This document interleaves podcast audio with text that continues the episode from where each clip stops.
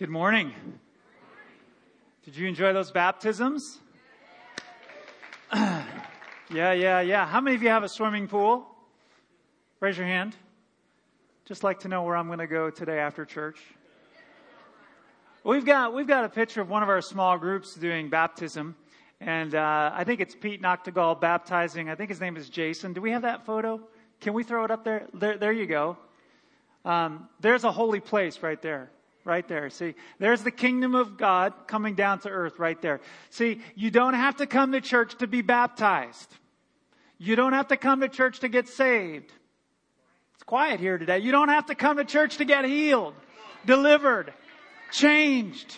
Transformation is happening in the backyards of your neighbor's swimming pool. That's the neighbor's swimming pool, by the way. They don't know Jesus, but they said, hey, sure, you can do a baptism in our pool. I love that. We're here to celebrate transformed lives today.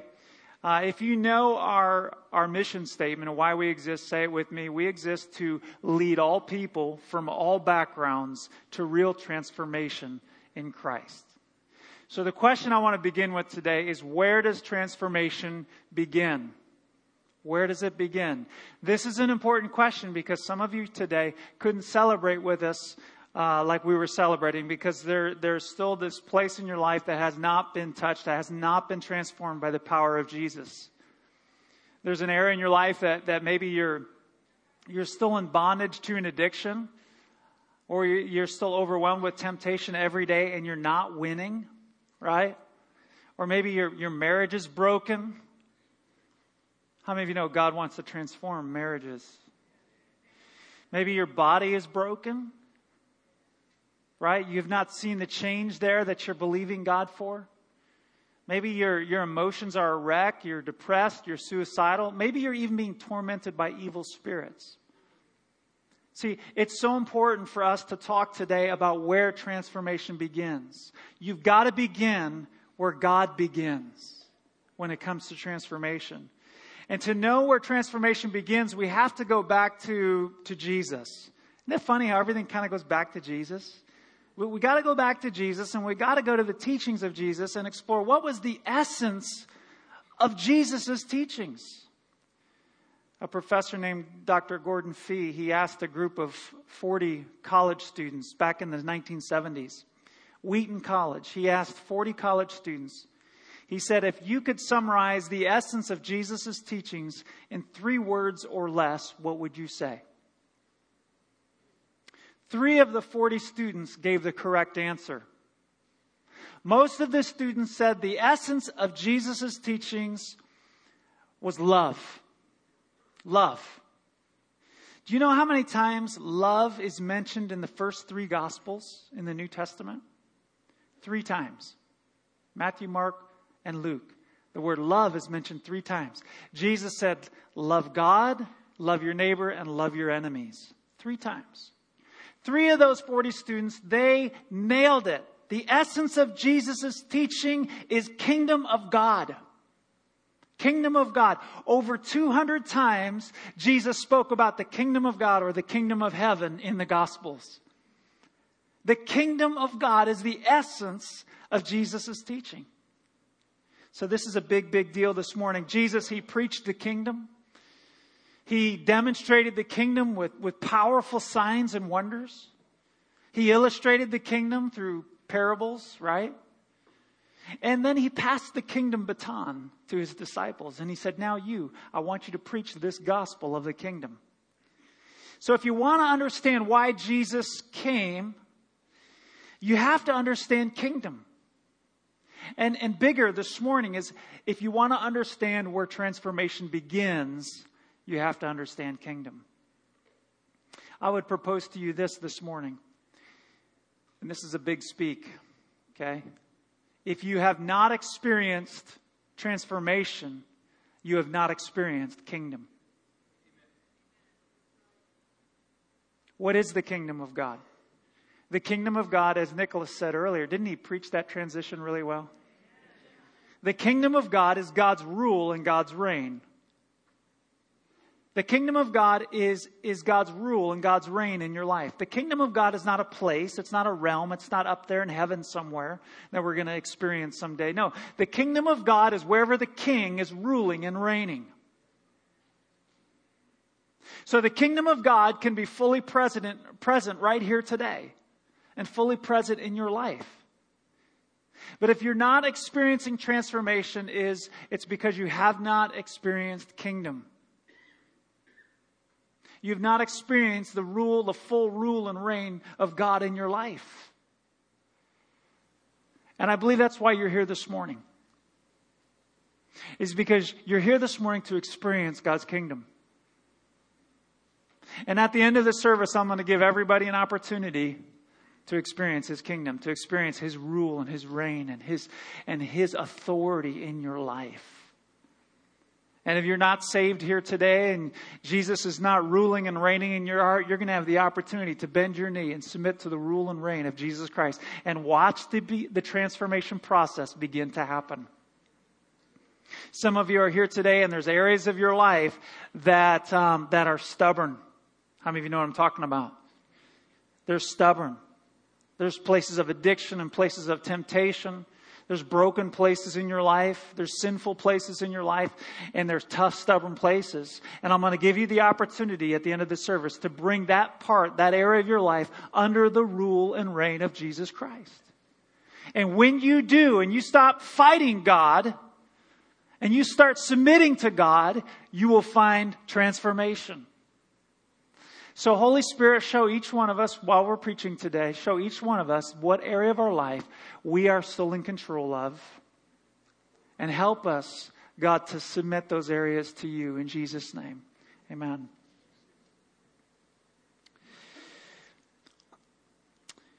Before we go into um, into the rest of the message, I want to I want to build your faith this morning. I want to build your faith. We can't receive anything from God. We can't receive His kingdom, rule, and reign without faith, without expectation. So I want to build your faith this morning. I want to, I want to tell you some stories and I want to point you to the scripture and talk about what this kingdom of God is all about. Okay, so what is the kingdom of God? We've talked about that a little bit. It's God's rule, it's God's reign. God's kingdom or God's rule and his reign actually comes to us in, in two different phases. The first phase is when Jesus first came to the earth. And the second phase of God's kingdom is when he comes again. How many of you glad Jesus is coming again? All right. When he came the first time, right? Born in a manger, grew up, miracles, died on the cross, rose from the grave. When he came the first time, he, he defeated sin, Satan, and death. When he comes the second time, he's going to destroy them. Okay? The first time he defeated sin, Satan, and death. Defeat means he rendered them powerless. He rendered them powerless. Let's look at that scripture once again. Colossians chapter 2 and verse number 15. The first time Jesus came, he, he, he defeated the enemy, having disarmed. He said, Satan, drop your weapon. He disarmed Satan, disarmed the powers and the authorities, and he made a public spectacle of them, triumphing over them by the cross. The cross is Christ's first coming.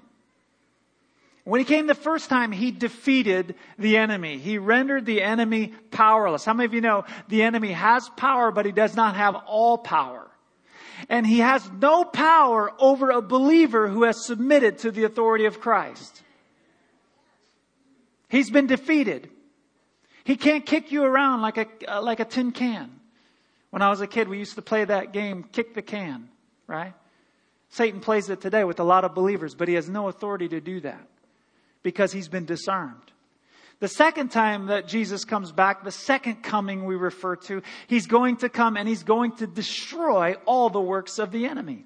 Let's look at this next verse. It's found in 1 John verse 3 8. The one who does what is sinful is of the devil, because the devil has been sinning from the beginning. The reason the Son of God appeared was to destroy the devil's work. That word destroy means to completely do away with. All right? So somebody say defeated. destroyed. All right? The first phase of the coming of the kingdom, Jesus defeats the enemy. The second time he comes, he's going to totally obliterate him. Totally, completely destroy him and throwing into, throwing him into the, uh, the fire, the eternal lake of fire. So, Jesus came the first time to defeat the works of Satan. He's coming the second time to destroy them. And church, we are living in this church age. We are living between the defeat of Satan and the destruction of Satan. We're living in between the defeat of sin in our lives and the total destruction, destroying of sin. We're living in this in between state. The kingdom is a, is a, so the kingdom is a, um, uh, a present reality, but it's also a future reality. Let me say it this way. The kingdom has come and the kingdom is yet to come.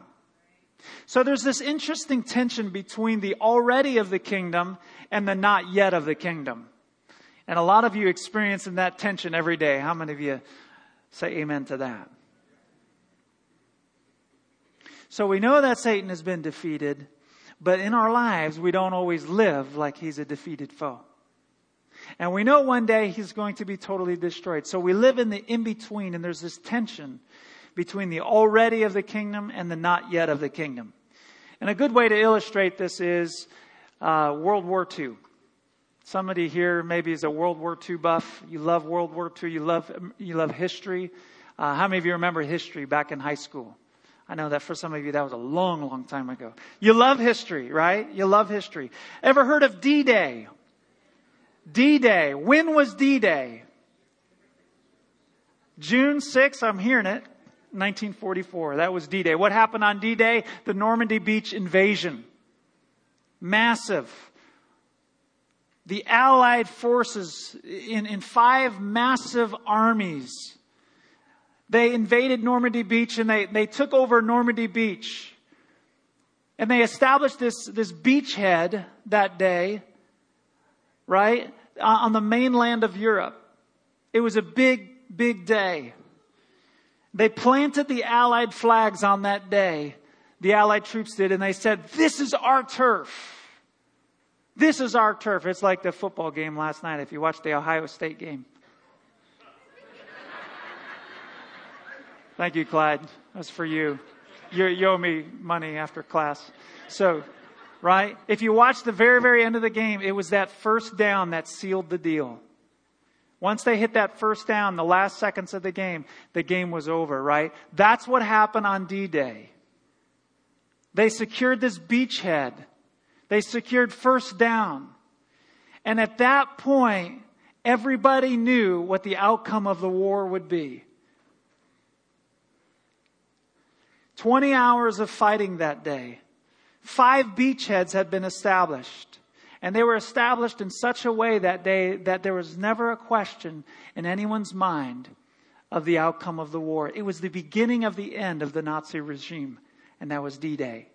And that's why we remember it so well. The next major, major event in World War II uh, was V-Day, Victory in Europe Day. And it happened 11 months after D-Day.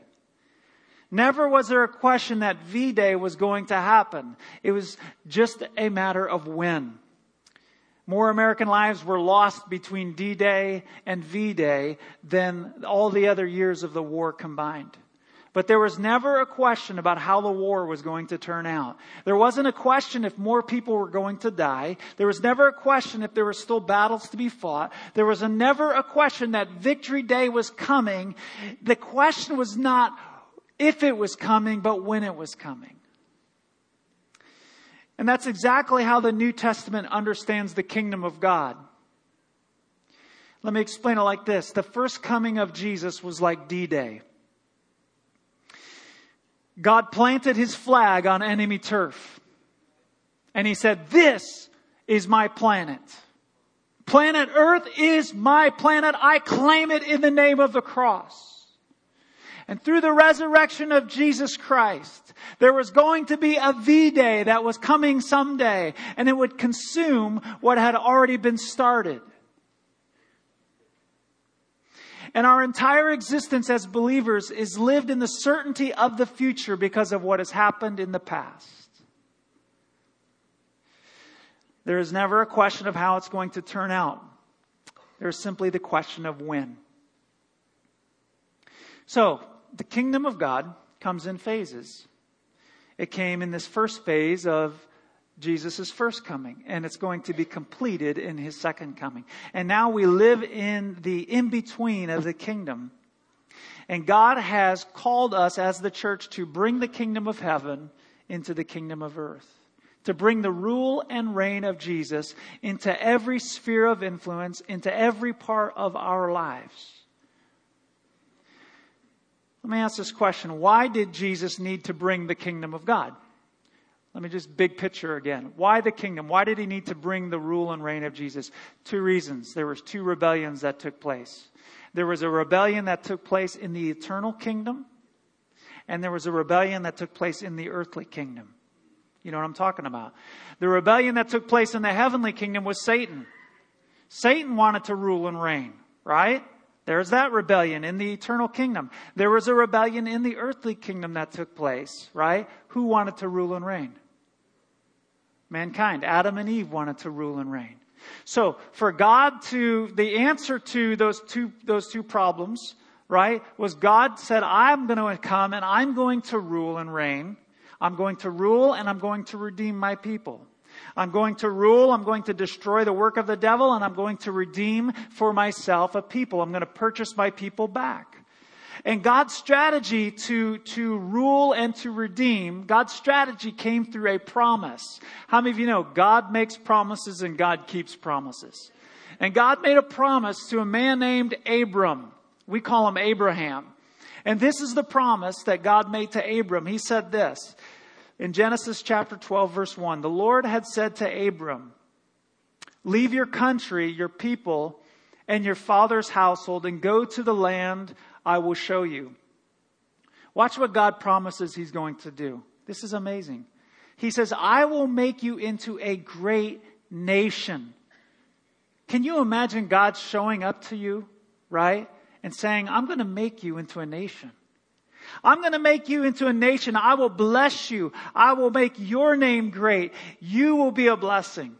I will bless those who bless you, and whoever curses you, I will curse, and all the peoples on the earth will be blessed through you.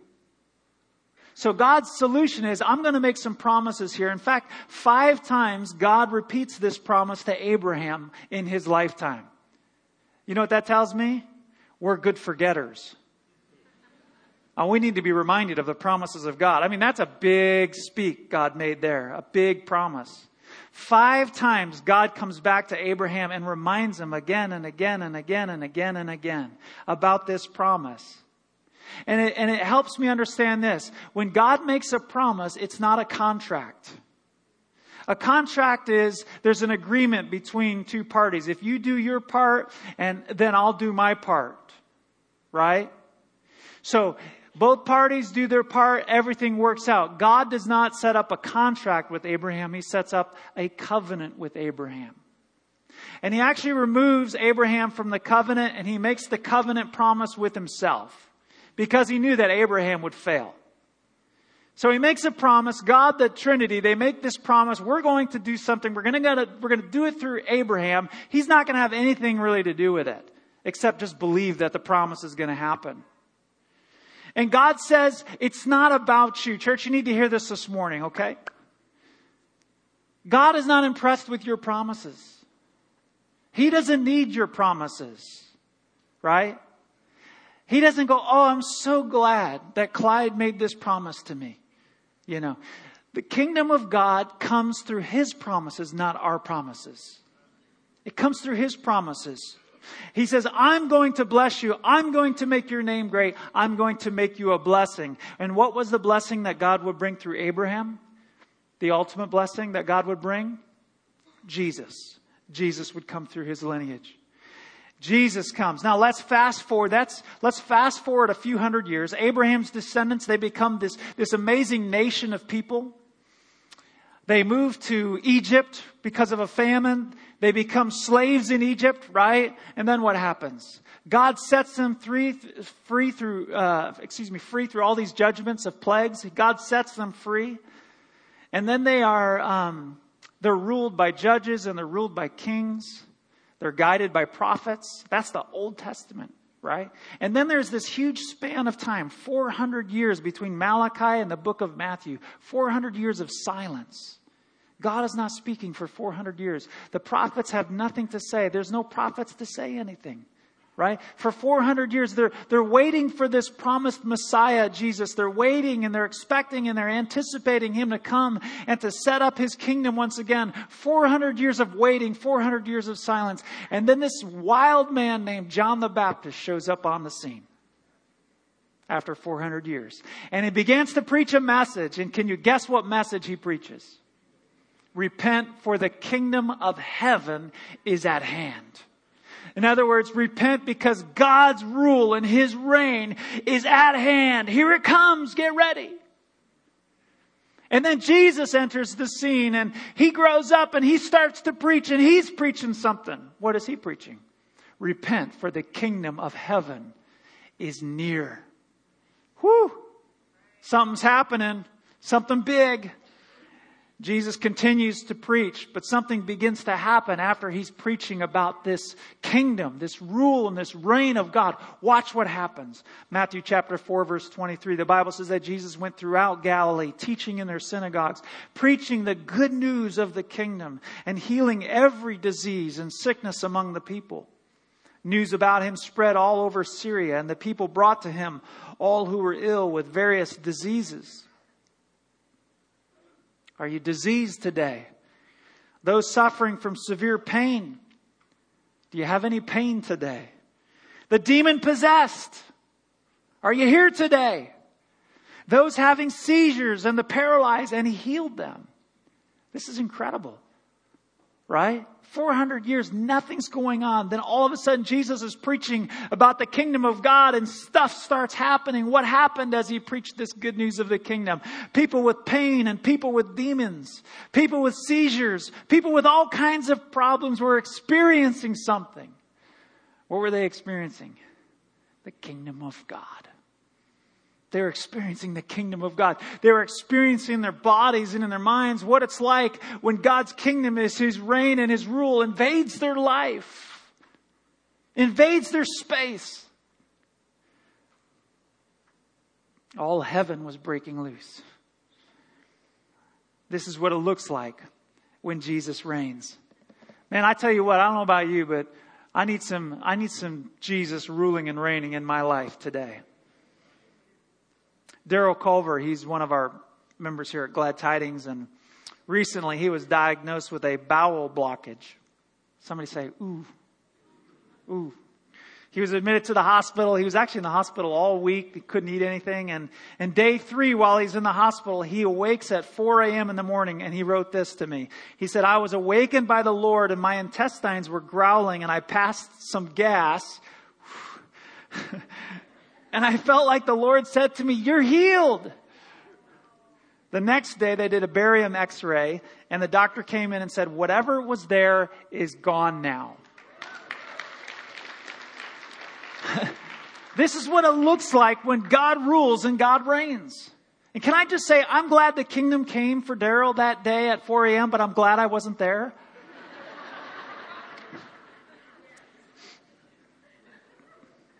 Some of those private experiences with God are meant to be private. Daryl, thanks for being so vulnerable and transparent with us this morning. More gas to you, I mean, power to you. Claudio, he's a member of our congregation. Uh, Claudio is a, um, a nuclear engineer at the power plant. He's got some brains, right? And uh, he's also uh, he also interprets our messages here into Chinese. And uh, this past week he was in Taiwan, and he had sent me an email just updating me what's going on. And he was invited to preach three services at this church. And they were going so well, they said, let's do a fourth service today. Can I say if that happens, please don't do that to me. Don't do that to me, okay? Four services. Listen, 60 people get saved. Nuclear engineer. Preaching what? The kingdom of God is at hand. God's rule and his reign is here. 60 people get saved. He gives an altar call. He says, Man, if you need a touch from God, come down to this altar. It was packed. And he's going through and he's laying hands. What's he doing? He's imparting the kingdom. He's imparting the rule and reign. When you lay hands on the sick, you, you're saying, God, you rule and reign in this body in Jesus' name. He's praying, he's praying, and he comes to this one guy and he's praying. And, and uh, Claudio says he something happened he's never felt before. He said it was like this this electrical this electrical sensation was passing through his shoulder, down his arm, through his fingertips into this man. Boom, he falls to the ground. And God just, he said, I don't even know what he did, but I know something happened. What was happening? God's rule and reign was coming to that man. At the end of the sermon in one of the service, there was a man in the doorway and he shouted out, he says, while you were preaching, God healed me. I was paralyzed in my left arm and God totally healed me. Perhaps that's what that, that sensation, what is that? That's what it looks like when God's rule and God's reign comes into a situation. How many of you believe the kingdom of God is here today? Again, God's kingdom is wherever Jesus rules and reigns. It's not a realm, it's not an atmosphere, it's his rule. It's where he's in charge and where he's boss. Let's see, where were we? Jesus then, he begins to preach some of the greatest sermon uh, in the world. And, uh, and it's all about the kingdom. And he says, he says, you have heard that it was said, do not commit adultery. But I tell you, and then he says this, he says, you have heard that it was said, eye for an eye and a tooth for a tooth. But I tell you, Again, he says, You have heard that it was said, love your neighbor and hate your enemy. But I tell you, love your enemies and pray for those who persecute you. What is this? You have heard that it was said, but I tell you. What is that all about? Back in ancient times, when a king would take over a country, he would move into that country and he would establish new law and order. He would come in and say, You have heard that it was said. But I, the new king, I say to you. Jesus was coming and he was, he was establishing his authority. He was establishing his kingdom. He's saying the old kingdom, the kingdom of this world looks like this. You say this, I say this. It's a totally different kingdom. He was establishing that day on the Sermon on the Mount. He's saying a new king is in town. And it's a total takeover. Following his sermon, he does more demonstrating of the kingdom. He heals this Roman centurion, uh, this Roman centurion's servant, rather. Uh, this is not the king that they expected. If he was interested in overthrowing Roman oppression, he would not heal a Roman. He would do that. He would not, he would not heal a Roman citizen. But he was proving that day that he didn't come to deliver the people from the power of Rome. He came to deliver the people from the power of Satan. Here's what we have to understand, those of you who are red blooded Americans. The kingdom of God coming to America has nothing to do with what party controls the Senate, the House of Representatives, or the White House. Don't put your hope in that kingdom. Jesus established his kingdom in the midst of Roman oppression. He didn't have to overthrow the Roman Empire to rule. He didn't have to win the popular vote or the electoral vote to rule. Why? Because Jesus' kingdom is not of this world. And that's why I don't get nervous about elections, and you shouldn't either. Because God will bring his rule and his reign no matter who sits in authority. God will use authority, bad authority, good authority. God can use it to bring about, He will bring about His rule and reign. And it will look totally different than the kingdoms of this world. Now, that was free. Let's get back to the notes. God continues to demonstrate the kingdom through Jesus. Jesus heals Peter's mother in law of a fever. How many of you glad God cares about the small things? Ah, oh, don't bother God with that. It's just a fever. No. He drove out spirits with a word and he healed all the sick. He rebuked the wind and the waves. And the disciples said, Who is this guy? Even the wind and the waves obey him. Whew, what kind of authority does this guy have? Who is this? Then he cast devils into pigs. Sorry, pigs. Then he crossed the line. Hey, by the way, bacon. Let's just pause here and just thank God for bacon. Can we do that? God, thank you for bacon. Thank you that you declared that all food is clean. Okay, let's keep moving. Um, that was free too. Then he crossed the line and God did something. He forgave sins. Now, keep in mind here, he is, he is, he is saying, this is what my kingdom looks like. When I come to rule and reign, look out, pigs. When I come to rule and reign, look out, sinners. And he begins to heal sinners. And the teachers of the day said, this is blasphemy. Who can forgive sins but God alone? Jesus like, you're getting it now. You're getting it. Yeah? He says, which is easier for God to say, your sins are forgiven or get up and walk? See, he's establishing his authority. This is what it looks like when Jesus rules and reigns. Then he crosses the line again and he does something that, that he nor any rabbi had ever done. And instead of hanging out with his rabbi peers, he starts eating with sinners. And he says, this is what it looks like when the kingdom comes. The church starts eating with sinners. Who you having lunch with today? My family, sinners. And that night the house was full, the booze were flowing because that's what sinners do, right? And when the Pharisees saw this, they asked the disciples, why does your teacher eat with sinners? And Jesus replied, it's not the healthy that need the doctor, but it's the sick. I've not come to call the, the righteous, but the unrighteous to repentance. And that day, Matthew the sinner became Matthew the follower of Jesus. That's what it looks like when the kingdom comes. I'm here to announce to you this morning that the kingdom of God, God's rule and reign is here. What are you going to do about it? You can't make Jesus Lord. Make him Lord of your, no, you can't. He's already Lord. What are you going to do about it? You don't make him Lord, you submit to his Lordship. He is King of Kings. He is Lord of Lords. What are you going to do about it? Are you going to kick? You going to fight? You going to scream? He's still Lord. Or are you going to submit to his rulership, his, his, his reign, and allow him to transform your life? Some of you are holding on. You're fighting in areas of your life. You haven't given Jesus complete control. And you're scratching your head and going, why, why is this part of my life never transformed? Because you're still in control. You're still trying to fix it. You haven't surrendered to the Lordship of Christ. The place where transformation begins is when you bend the knee and submit that part of your life or your whole life to the Lordship of Jesus Christ. We have a, a team, we call them the evangelism team.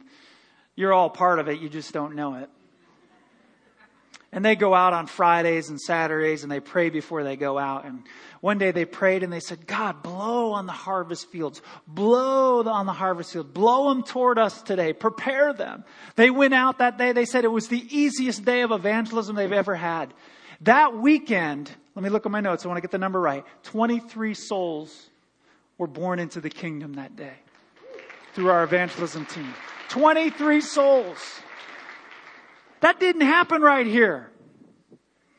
Oh, bring them in so they can get saved. Bring them in so they can, you gotta come to Glad Tidings Church. What if Glad Tidings Church went to them? What if the kingdom went to them? The kingdom is not right here. It's not a location. The kingdom is wherever Jesus rules and reigns. You take them to work with you. Surprise. And you can bring his rule and his authority to work. Somebody's sick, somebody's depressed. Bring it. Bring it. I've got good news for you. Jesus rules and reigns over sickness. Let's pray right now. This evangelism team, they, uh, they, uh, they, they met a gal who was talking about her homosexuality.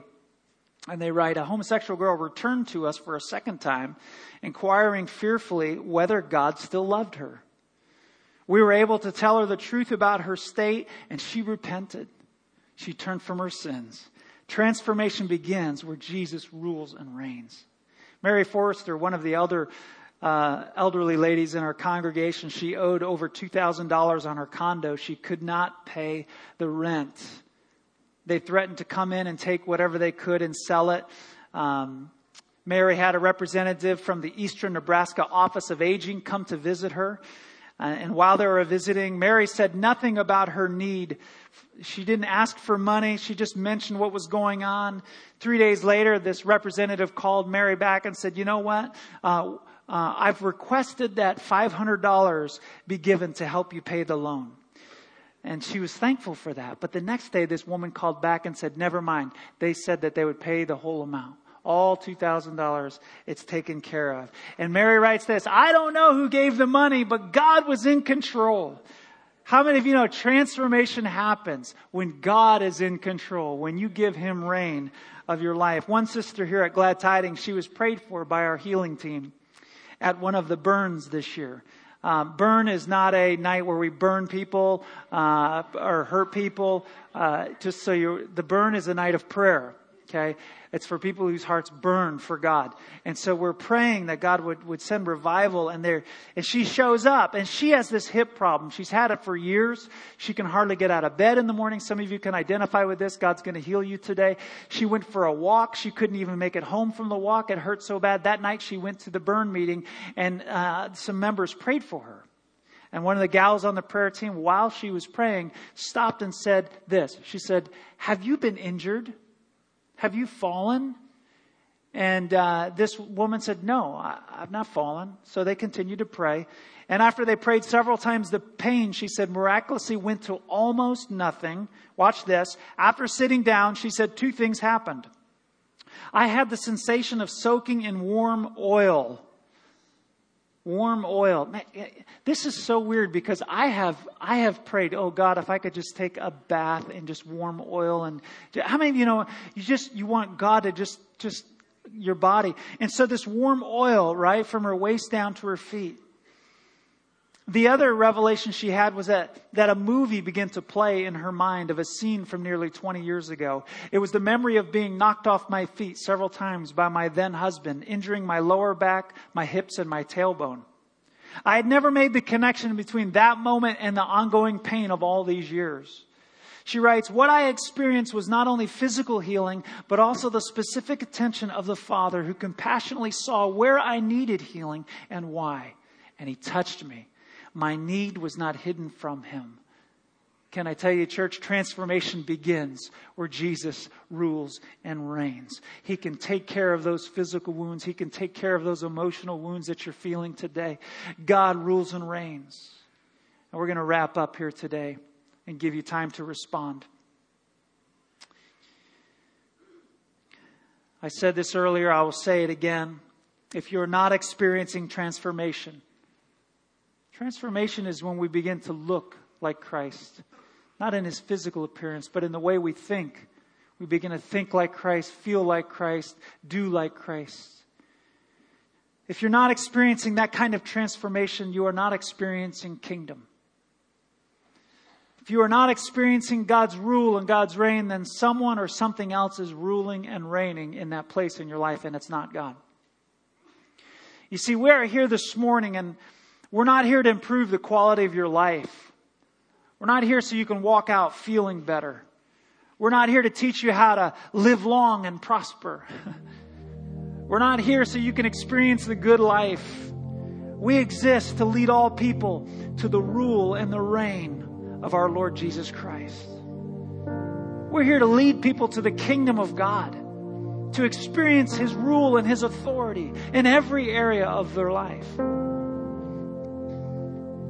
Peter, Peter's first message. The Apostle Peter, after Jesus left, his first message was basically this There is a king, and he rules. And it would be good for you to submit to that rule. The Bible is not about a president and a democracy. The Bible is about a king and a kingdom. If you don't like a president, you can vote him out of power, right? But kings, they're not voted into power and they can't be voted out of power. Listen, you didn't vote Jesus into power and you can't vote him out. The king is here today. What are you going to do about it? Maybe you're here and you realize that you are living in rebellion. You're living in rebellion to God's rule and God's reign. You are the one ruling and reigning. You're in charge. You haven't surrendered your life to Him. You have not submitted to the Lordship of Jesus Christ. And before He can save you, before He can rescue you from sin and the penalty of sin, you have to submit yourself to His Lordship. Transformation is really God's part. He, he's the one that transforms us. Our part's pretty simple. It's, it's submitting to Him and believing that He's going to keep His promise.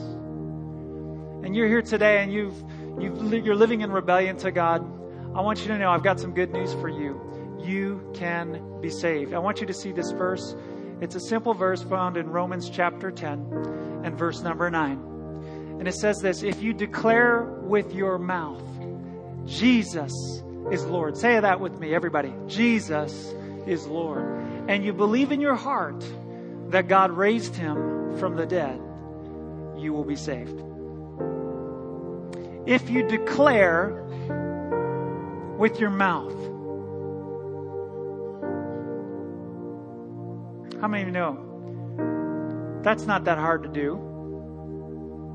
But it's much more than just something you're saying. It's a relinquishing control of your own life. You're no longer Lord, He is Lord. And you're believing in your heart.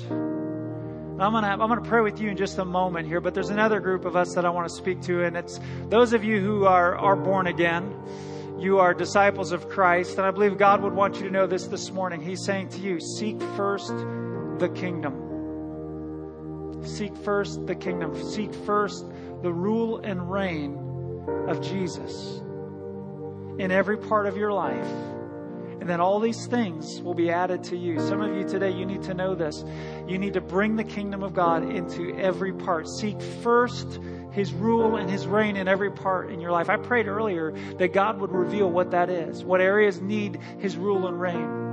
And here's what I'm going to do. Two groups of people we're talking to, those who are who are not saved and those who are saved. And in a moment, I'm going to ask everybody to stand who knows that there's an area of their life or their whole life that they need to surrender to the Lordship of Christ. Maybe it's your marriage, maybe it's your career, your finances, maybe it's an area of temptation you're not willing to submit to His Lordship in. Maybe it's your internet usage and you're like, God, I don't want to give you control over that. I like my control. Whatever it might be. Maybe it's a stubborn something in your life. It's an addiction. You're saying, Jesus, I want to declare that you're Lord over this area of my life. I want to declare, God, that you're Lord over my family. We're going to stand and we're going to pray together. So if that's you in the count of three and you're ready to declare in some area of your life or your whole life, Jesus is Lord, I want you to stand to your feet and we're going to pray. One, two, three. Stand to your feet. We're going to submit to the Lordship of Christ today.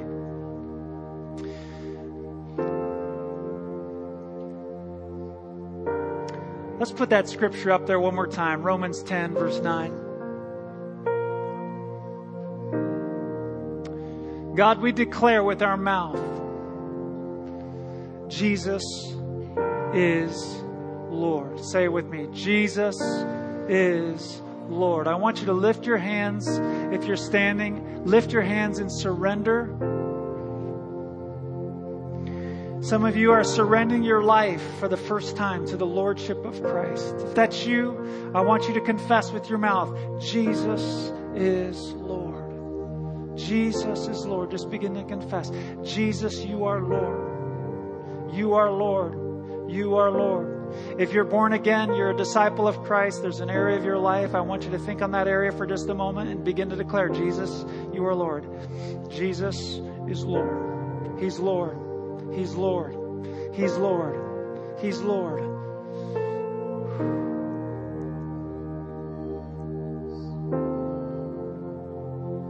God, we ask that you would forgive us of our sin.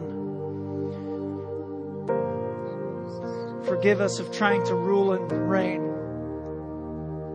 Forgive us of trying to take control. Forgive us of trying to fix it on our own. Forgive us for trying to promise our way to transformation. God, we're here to receive your promises. God, we submit to the Lordship right now of Jesus Christ. God, only you can bring about change. Only you can save. Only you can heal. God, we declare you are Lord in our bodies today. We declare you are, you are Lord in our career today. God, you are Lord over our future today. You are Lord of our finances today. God, you are Lord of our thoughts today. God, you're Lord of our eating habits today. God, you're Lord of all. In Jesus' name. In Jesus' name. We bend the knee to the Lordship of Christ. Rule and reign. Rule and reign. Bring about transformation. Oh God, in Jesus' name. We confess you are Lord. You are Lord in this place. Every demon has to flee right now. Every demonic influence has to flee in Jesus' name. Every addiction has to bend its knee to the Lordship of Jesus Christ. You have no authority. You have no authority. Speak to that addiction. You have no authority. You have no authority. You're defeated in Jesus' name. Thank you, Lord. Thank you, God. Now let's praise Him. Let's praise Him. Let's praise Him. God, we thank you.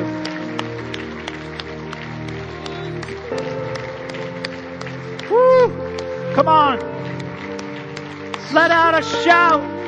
Let out a shout of praise to God today. Jesus is Lord. You are Lord. God, help us as your people to bring your kingdom, to bring your kingdom to every sphere of influence in our lives. God, may we be looking for opportunities to, to bring your rule and your reign into this city, into our, into our homes, God, in Jesus' name. In Jesus' name. In Jesus' name. Amen. Amen. I'm going to invite our prayer workers to come at this time. If you would like prayer, man, we're here to pray the kingdom. We're here to bless you. Listen, if you raised your hands today and you surrendered to the Lordship of Christ for the first time, or maybe you have fallen away and you're coming back, I want you to let one of our prayer workers know. They have some information that's going to help you and bless you. Somebody say, Jesus is Lord.